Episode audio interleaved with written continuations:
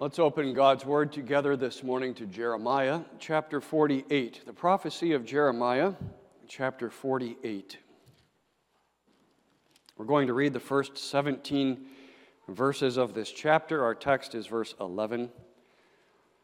This is a prophecy of Jeremiah concerning Moab.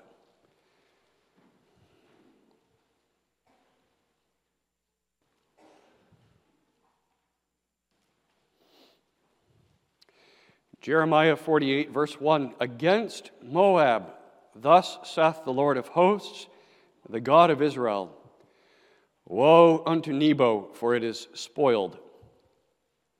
Kiriathaim is confounded and taken, Misgab is confounded and dismayed. There shall be no more praise of Moab. In Heshbon they have devised evil against it. Come and let us cut it off from being a nation. Also, Thou shalt be cut down, O madmen, the sword shall pursue thee. A voice of crying shall be from Horonaim, spoiling and great destruction. Moab is destroyed. Her little ones have caused a cry to be heard. For in the going up of Luhith, continual weeping shall go up. For in the going down of Horonaim, the enemies have heard a cry of destruction. Flee, save your lives, and be like the heath or the juniper tree in the wilderness. For because thou hast trusted in thy works and in thy treasures, thou shalt also be taken. And Chemosh shall go forth into captivity with his priests and his princes together. And the spoiler shall come upon every city, and no city shall escape. And the valley also shall perish, and the plain shall be destroyed, as the Lord hath spoken. Give wings unto Moab, that it may flee and get away for the cities thereof shall be desolate without any to dwell therein. Cursed be he that doeth the work of the Lord deceitfully, and cursed be he that keepeth back his sword from blood. Moab hath been at ease from his youth, and he hath settled on his lees, and hath not been emptied from vessel to vessel, neither hath he gone into captivity. Therefore his taste remained in him, and his scent is not changed. Therefore, behold, the days come, saith the Lord, that I will send unto him wanderers that shall cause him to wander, and shall empty his vessels and break their bottles. And Moab shall be ashamed of Chemosh. Chemosh was an idol god. As the house of Israel was ashamed of Bethel, their confidence. How say ye, We are mighty and strong men for the war? Moab is spoiled and gone up out of her cities, and his chosen young men are gone down to the slaughter, saith the king whose name is the Lord of hosts. The calamity of Moab is near to come, and his affliction hasteth fast. All ye that are about him bemoan him, and all ye that know his name say, How is the strong staff broken, and the beautiful rod? We'll end our reading of sacred scripture there this morning. Prophecy of the coming destruction of Moab. Our text is verse 11. Moab hath been at ease from his youth, and he hath settled on his lees, and hath not been emptied from vessel to vessel. Neither hath he gone into captivity. Therefore his taste remained in him, and his scent is not changed.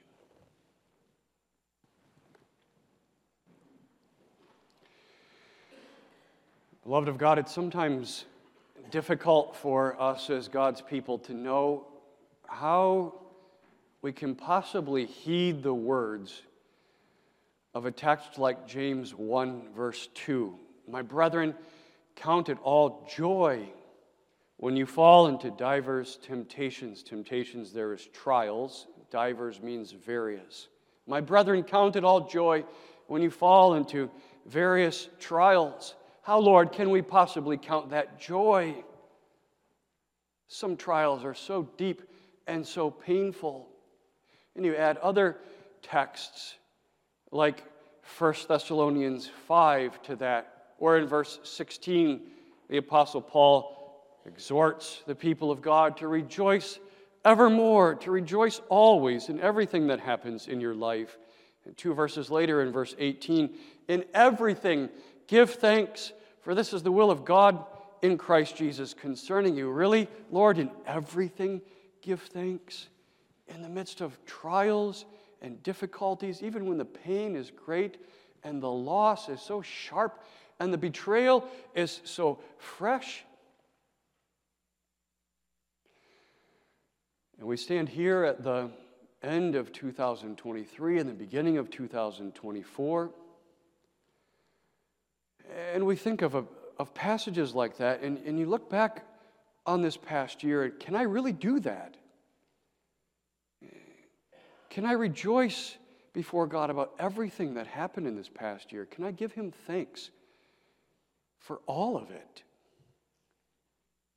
And looking ahead to a year that is to come, it's a time of optimism, of course. We look forward with anticipation. What is this year going to bring? But if we've lived on this planet for any period of time, we recognize that every year going forward, no matter how optimistic we might be, is going to bring trials and difficulties too.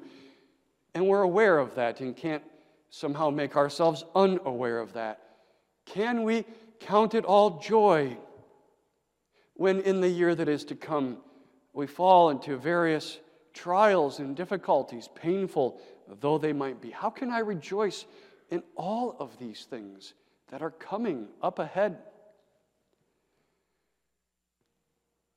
Well, Jeremiah 48, verse 11, will go a long ways to teaching us how we can do that.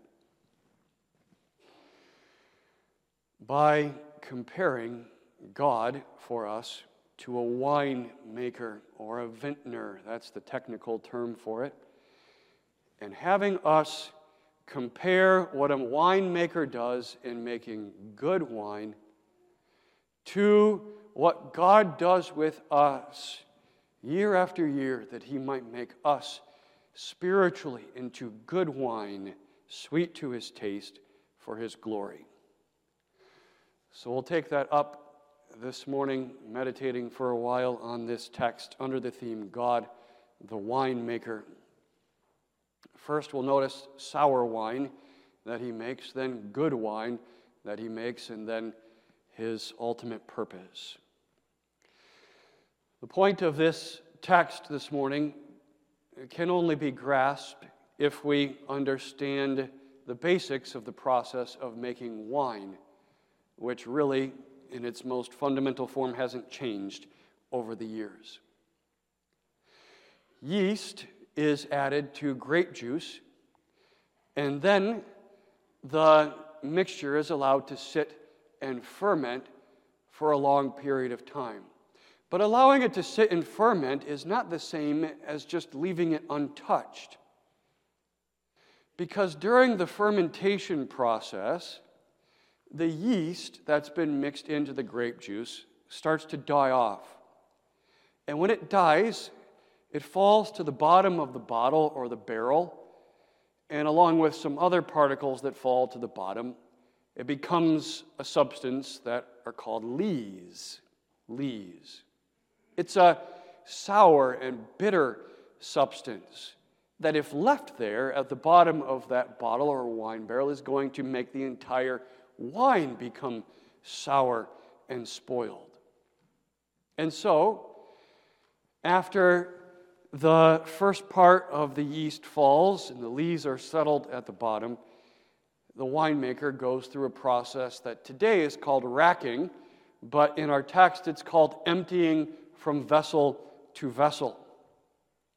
The winemaker will carefully pour the wine out of the existing bottle or barrel into another bottle or barrel, being very careful not to disturb the lees that are at the bottom of that barrel so that the lees stay in that individual barrel and are not poured out into the new barrel with the wine. And then in that new barrel, the wine is allowed to sit and ferment for a time, and more of the yeast dies and settles through the fermentation process, and there's more lees left at the bottom, and it has to be emptied into another vessel again, leaving the lees behind. And this keeps going on until the wine is perfectly aged. Aged wine is good, but it's only good if the lees are being continually removed. If it's aged by simply allowing it to sit there, undisturbed, the wine sits upon its lees and it spoils. God is the winemaker in the text. And out of all peoples, all nations upon the earth, God is making wine. Not only Israel in the text, but also Moab. Not only his own, but the reprobate, unbelieving too. Two different kinds of wine, to be sure, but he's making wine out of all peoples on the earth. Jeremiah 48 comes in the section of Jeremiah's prophecy where God has the prophet prophesy now not just to Israel, but beyond Israel's borders to the nations that are around Israel. Marvelous testimony that God is sovereign over all the nations of the earth. He's not some local deity over Israel, but He's the God over all. And the testimony of this text is that God is making wine, not the same wine, but wine out of all nations. And God, the winemaker, in his sovereign purposes, has allowed the wine that is Moab to sit upon its lees. Moab, verse 11, hath been at ease from his youth, and he hath settled on his lees, and hath not been emptied from vessel to vessel. Moab was allowed to sit. Moab was not poured out from one barrel to the next to remove the lees out of him. He's been left to sit there completely undisturbed. Jeremiah explains the reality of that picture by saying that Moab was never taken into captivity. It's going to be destroyed utterly in a little bit. That's part of the prophecy, too. But looking back in the past, Moab was never taken into captivity, unlike Israel. Moab had it easy. In fact, Moab has been, verse 11, at ease from his youth, the text says. Moab was a close relative of Israel. They shared some of the same blood. Moab was a son who was born to Lot. You remember, after Sodom and Gomorrah were destroyed, Lot escaped. Lot's wife was turned into a pillar of salt. Lot's daughters, wanting to carry on the line of their father, got their father drunk and impregnated by him. And one of the boys who was born of Lot's daughters was this Moab. Moab went to live down in the southern part of Israel on the east side of the Dead Sea, a very mountainous region, rocky region, lots of plateaus there. Jeremiah, the prophet, who's from Judah, which was kind of an elevated portion of Israel, could look across the Dead Sea, actually, as he grew up, and across the Dead Sea, which was at a low elevation, sea level, he could see the, the high rocky area of Moab where its strongholds and cities were nestled there in the rocks. Moab shared some of the history with Israel, it shared the knowledge of Jehovah with Israel, and yet their histories were very different. Because Moab was allowed to be at ease, and Israel wasn't. Moab had no disturbances. It's a nation that grew in wealth and strength and recognition from its origins, whereas Israel was constantly in upheaval. In fact, Moab was known for its stability and its wealth and strength. Its cities were these fortress strongholds in these rocky territories. It was very difficult to invade Moab and to conquer it. Verse 1 speaks of Misgab being confounded and dismayed. Misgab is one of these stronghold cities of Moab, and there's other cities of Moab mentioned there in the beginning of that prophecy. Moab had great wealth too. In fact, one of the sources of its wealth was wine making, which is why when God says Jeremiah to give this prophecy. The illustration is the illustration of making wine. The Moabites knew this well. This is one of their activities that brought them wealth. Moab was kind of like the Napa Valley of the area.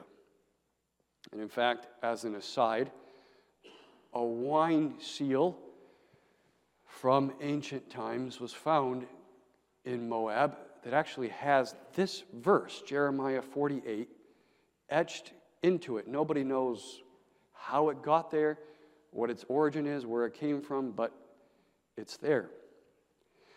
Moab was known for its winemaking, known for its sheep herding, wealth in sheep. They were strong, they were wealthy, and they were left undisturbed for all of their existence. But this has not been good for Moab, spiritually speaking.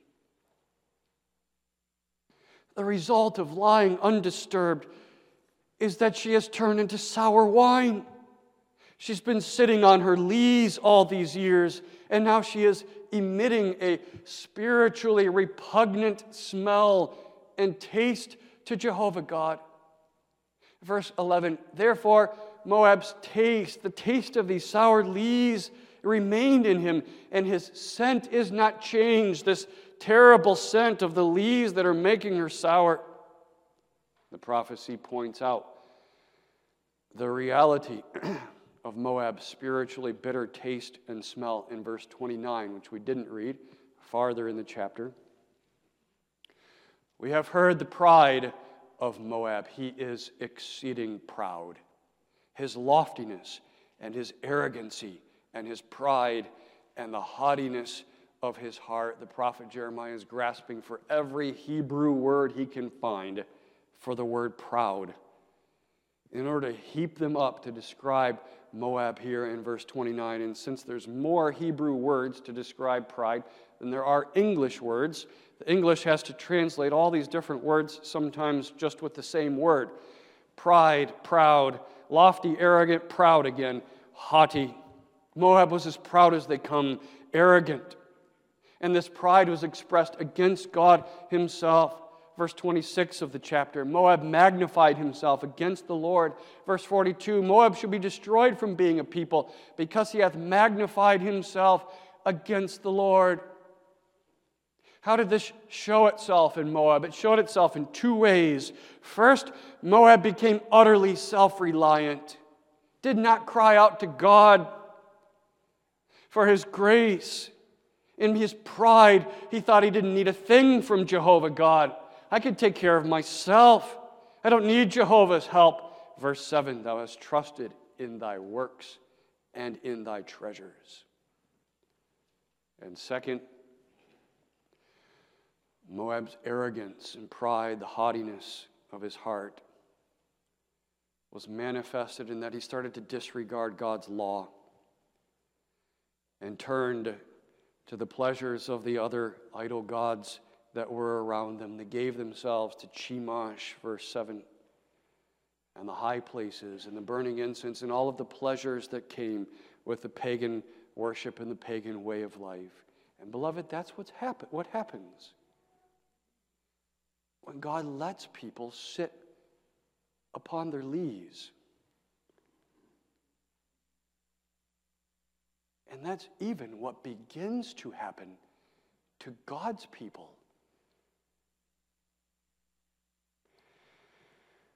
The lees here, if you haven't figured it out already, are a picture of the inner corruption, of indwelling sin, of the innate depravity of our hearts. And undisturbed, we start to become settled upon our lees spiritually. We start to become spiritually complacent, spiritually unconcerned, spiritually indifferent. And it begins to turn the wine of our life bitter, sour before God, allowed to sit in our complacent state.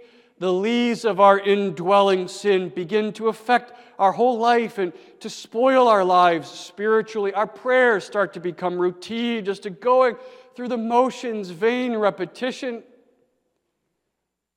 We settle into a life of doing the bare minimum just sort of to get by. Our old man within begins to have more and more influence over our life. The, the lees of that old man begin to affect the, the wine of our life. We start to settle into looking, conforming more to the world around us.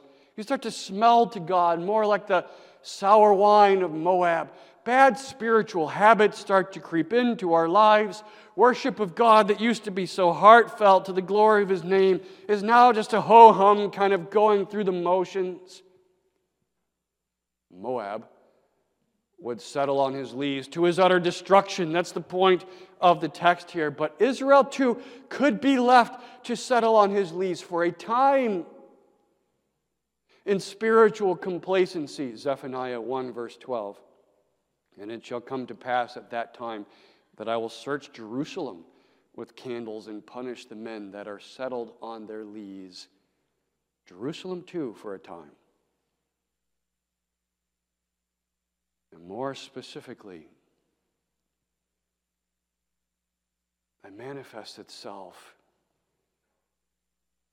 in the pride that was there in Moab in those same two ways, doesn't it? We start to puff ourselves up in pride. All is going well with me, I'm undisturbed. I have strength and wealth and ease. I don't know what's wrong with you people. If you would just act like me, everything would be fine. I'm not sure what all you are doing wrong, but I have built a stronghold around myself, and no one can disturb me, and I don't need God. And then in that pride, we start to leak out beyond the law of God. God can't touch me. I've built up my stronghold around me. And even if He would try to touch me, I've, I've built up so much that it's going to be okay. And so we let ourselves go out beyond the law of God because, after all, I don't think He can really get me. And things that we wouldn't allow ourselves to do before, we start to do things we wouldn't allow our children to do or to watch or to participate in, we start to allow them to do those things. We don't deny ourselves like we used to. And we say in our complacency, Zephaniah 1, verse 12, the Lord will not do good, neither will he do evil. It doesn't matter what he does, he can't touch me. I'm strong and secure in myself. And it stinks it stinks to high heaven. It's spiritually rotten and sour to him. And he won't let it go on indefinitely for his people. He won't. He's a good winemaker, and he intends to make good wine with his people. And so he will come and go through this process with us, emptying us from vessel to vessel. Isn't that the implication of the text? That in contrast to Moab, who was not emptied from vessel to vessel, Israel was. Moab hath not gone into captivity, but Israel did go into captivity. There's a word for Israel in this prophecy that is given to Moab.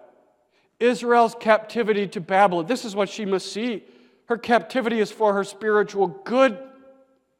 That captivity was God taking his people that were in the barrel of Israel and emptying her, pouring her out into the barrel of Babylon, removing the lees out of her, and then emptying her over into the barrel of Israel again, removing the lees spiritually, purifying his people, making good wine out of her removing the effects of indwelling sin and the spiritual complacency in her. He disturbs her life just when she needs it. And not only in the captivity, but all throughout Israel's history, she's emptied from vessel to vessel. Her experience is very different from the experience of Moab. Whereas Moab was at ease from his youth, Israel was troubled from his youth. Psalm 129, 1 and 2. Many a time have they afflicted me from my youth, may Israel now say. Many a time have they afflicted me from my youth. And this was good for Israel. This was grace to Israel. And because He loves us, beloved, eventually He will empty us from vessel to vessel too. He will disturb our lives in some way, in small ways, sometimes in big ways, but He doesn't allow us to simply live sitting upon our lees forever. Eventually, He pours us out to remove the sour smell of pride and complacency and worldliness and self reliance. Perhaps it's a sickness or the loss of a loved one or difficulties in family life, or some heavy responsibility that He places upon us that is a burden great to be borne. Stress that we can't seem to handle, a confusion at what His way for us is with this thing that He sets before us, maybe economic hardship, struggles with depression, problems at work, problems in the church, but He tips us over and He pours us out from one vessel to another vessel to disturb our lives we don't like this. This hurts. It's painful to be tipped and poured out from vessel to vessel. And because we don't like this, and because it hurts, it's tempting for us to stand at the beginning of a new year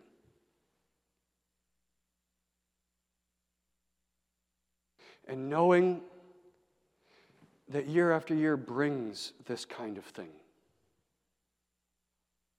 To really, though we'd never maybe say it out loud, to really hang one of those cards that are set in a hotel room on the, on the outside door handle of our lives. Do not disturb. Whatever you do, God, in 2024, just let me sit. Don't disturb my life.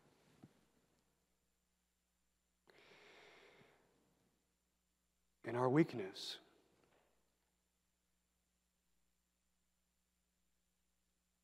we can get to a point where it's just fine for us to settle upon our lees. In fact, that's, that's what I want. As long as things are, are going the way that I want them to go, Lord God,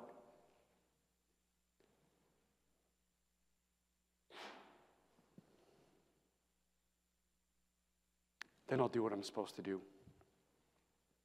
In fact, I'll make a deal with you, God, at the beginning of this year, okay? I'll, I'll do all the things I'm supposed to do.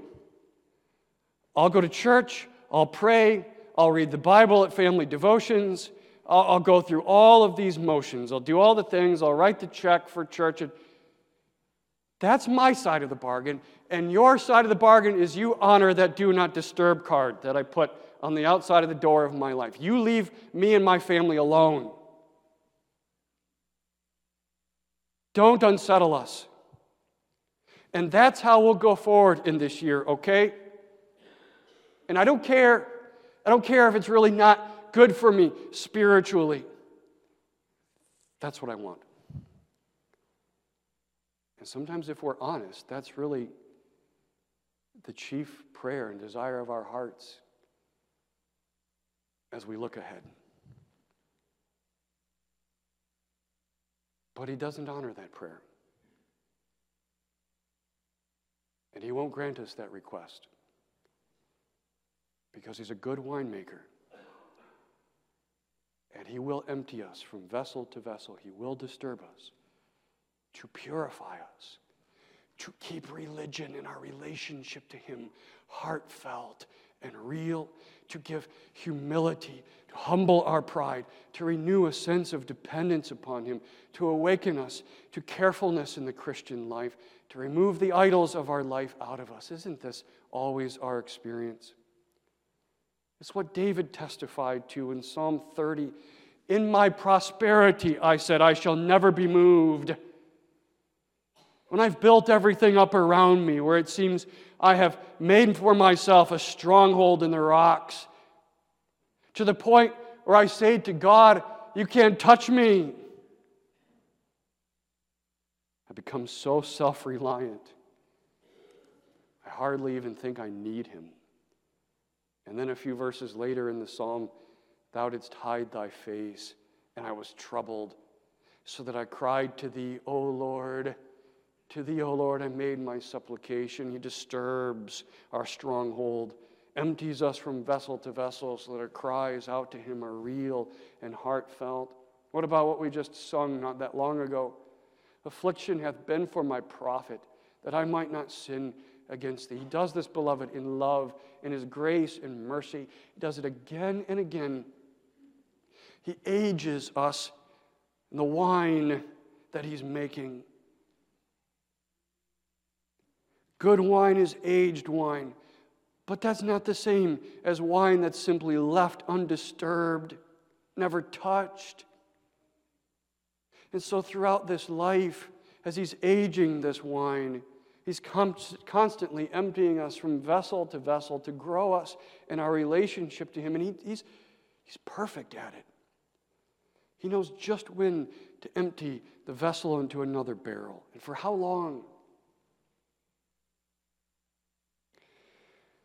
And the key for us is to see that this is grace to us, that this is love for us, and to see that it would be the worst thing for us if He honored our do not disturb sign that we set on the door of our room.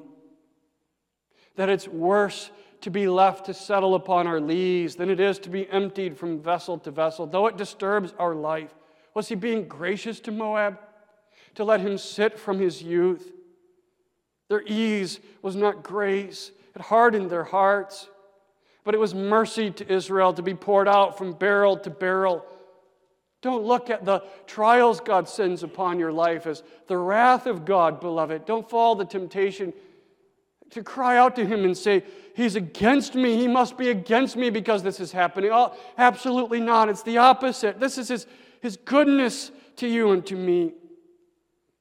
He's drawing you near to Him. He's making you into good wine for His glory. It's love for you. You see, there isn't a single one of us who can avoid becoming somewhat spiritually sour if we're left to sit upon our lees. Not one of us, not the holy of us, can completely avoid it. Maybe some more than others can avoid it, but not completely. No one of us can stop it from happening utterly unless we are emptied from vessel to vessel. There might be different lengths of time between different of us, but eventually we start to sour spiritually. And all of us need this, all of us, if we're going to be sweet wine to his taste. That's why what Paul says is true always, across the board. We must, through much tribulation, enter into the kingdom of God. God's goal with his people is different than it is with Moab, you see. Moab can be left to settle upon his lees. God's eternal purpose with Moab is to pour him out on the ground a manifestation of his justice. Verse 12, the verse after our text. Therefore, behold, the days come, saith the Lord, that I will send unto him wanderers, that is, wandering winemakers, that shall empty his vessels and break their bottles. In other words, God is saying, Moab is not going to be emptied from vessel to vessel, but Moab is going to be emptied from vessel to ground. What do you do with sour wine? You pour it down the drain, you pour it onto the ground. So God will do with Moab. Don't envy Moab, who has been at ease from his youth. Don't say, if only my life could be like that. But for his children, beloved, his goal, his purpose is to drink them in in sweet communion and fellowship, to bring them close to himself. And so to produce in them a taste that is marvelous to Him. More and more through our life until in the final day He empties us from barrel or bottle into His own wine glass. One last time to remove the final lees that are there, all forever removed, so that in the moment of death, He drinks us in and we are come so close to Him. Each one of us made into a, a marvelous glass of wine, each a different note as He's created us with individuality. Some with a little bit of a, an oaky taste, some with a bit of a peach, some a taste of almond or pepper, but all of us perfect to His smell and taste, and He'll drink them in in fellowship with Himself. And it will be our greatest joy, the chief end of man, that we will reach at that point to our delight, to His delight, to the praise of the glory of His wisdom and grace. It's all love, beloved. It's love. So you see,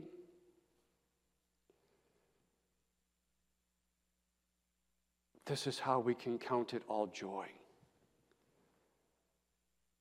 This is how we can rejoice evermore. This is how we can give thanks in everything even if sometimes it's through tears. This is how, at the beginning of this year, we can take off that plastic do not disturb sign and put something else on the door handle of our life. God, I trust you. Take my life and let it be consecrated, Lord, to Thee in this year and in the years to come. Amen.